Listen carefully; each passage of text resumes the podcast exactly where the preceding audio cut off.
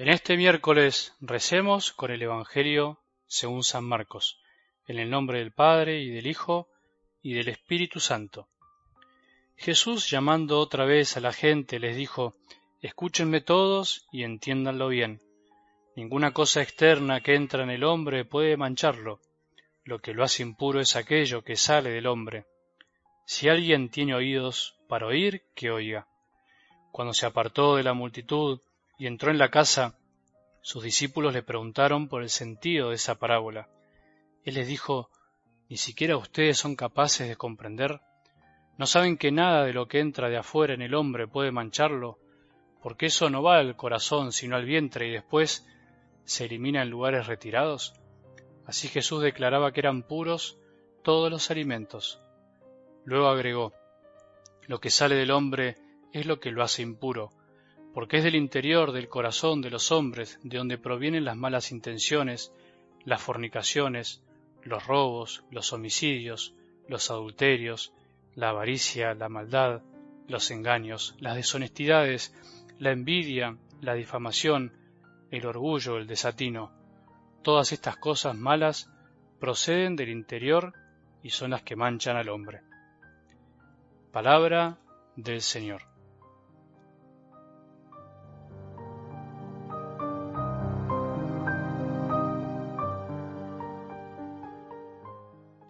Cuando uno emprende un viaje, un camino, una de las cosas importantes a tener en cuenta y que siempre nos preguntamos o incluso pedimos consejos es qué llevo, qué cargo, qué es lo que voy a necesitar realmente.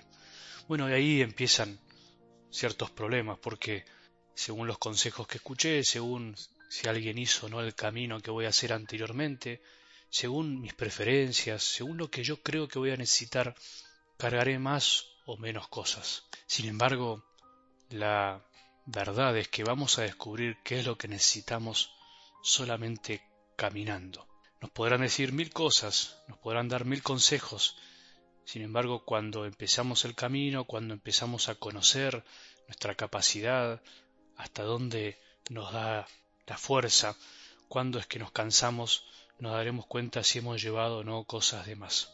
Siempre, finalmente, al final del camino, nos daremos cuenta que, inexorablemente, somos propensos a cargar de más, y hay que ir ligeros.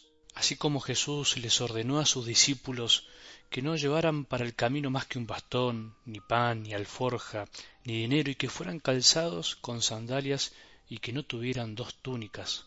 Y nosotros, en el camino de la vida, cuántas cosas cargamos que después no necesitamos, cuántas cosas llevamos en la espalda que nos pesan y lo único que hacen es hacernos el camino más difícil. Señor, enseñanos a caminar ligeros, livianos, porque en definitiva lo que nos molesta en el camino es el peso. Si no lleváramos nada, sería todo mucho más fácil. Pero bueno, acá estamos, seguimos caminando. Algo del Evangelio de hoy nos enseña que no podemos echarle la culpa a nuestros males a las cosas que vienen de afuera. El mal no es algo que anda dando vueltas por ahí y se nos mete en el corazón como por arte de magia, como algunos piensan. El mal no es algo que hacen los demás y a mí me toca sufrirlo solamente, sino que es algo que brota también de nuestro propio corazón. Debemos reconocerlo y en eso todos tenemos un poco que ver. Todos aportamos algo al mal de este mundo, a que las cosas no anden bien. No podemos echarle la culpa siempre a los de afuera, no podemos echarle la culpa al mundo de hoy, a Internet, al celular, a la televisión, a las cosas malas que pasan y antes no pasaban. No podemos vivir pensando que la culpa la tienen los otros y que todo lo que no es mío no es tan bueno. Es verdad que fuera nuestro hay situaciones malas, es verdad que hay injusticia, es verdad que hay que evitar los lugares malos y estar con personas que nos hacen el mal, que de alguna manera nos ensucian. Pero también es bueno volver a escuchar hoy lo que dice Jesús. Lo que sale del hombre es lo que lo hace impuro. Lo que sale de nuestro corazón, del tuyo y el mío, es lo que nos ensucia, porque nuestro corazón es el que está herido por el pecado. Fuimos creados para amar, para salir de nosotros mismos. Sin embargo, en el corazón del hombre hay de todo un poco. Hay también malas intenciones, lujuria, deseos de tener lo de los otros, deseos de matar, incluso de criticar, de juzgar, deseos de adulterios, de maldad, de engaños, de deshonestidades, de envidia, de difamación, de orgullo, de desatino, como dice la palabra. Cada uno tiene lo suyo. Cada uno debe ser sincero consigo mismo y darse cuenta que, aunque lo de afuera influya, el que finalmente hace las cosas es uno. Somos nosotros los que decidimos comportarnos como hijos de un padre o no. No podemos vivir como los fariseos, creyendo que el problema de nuestra impureza es externo.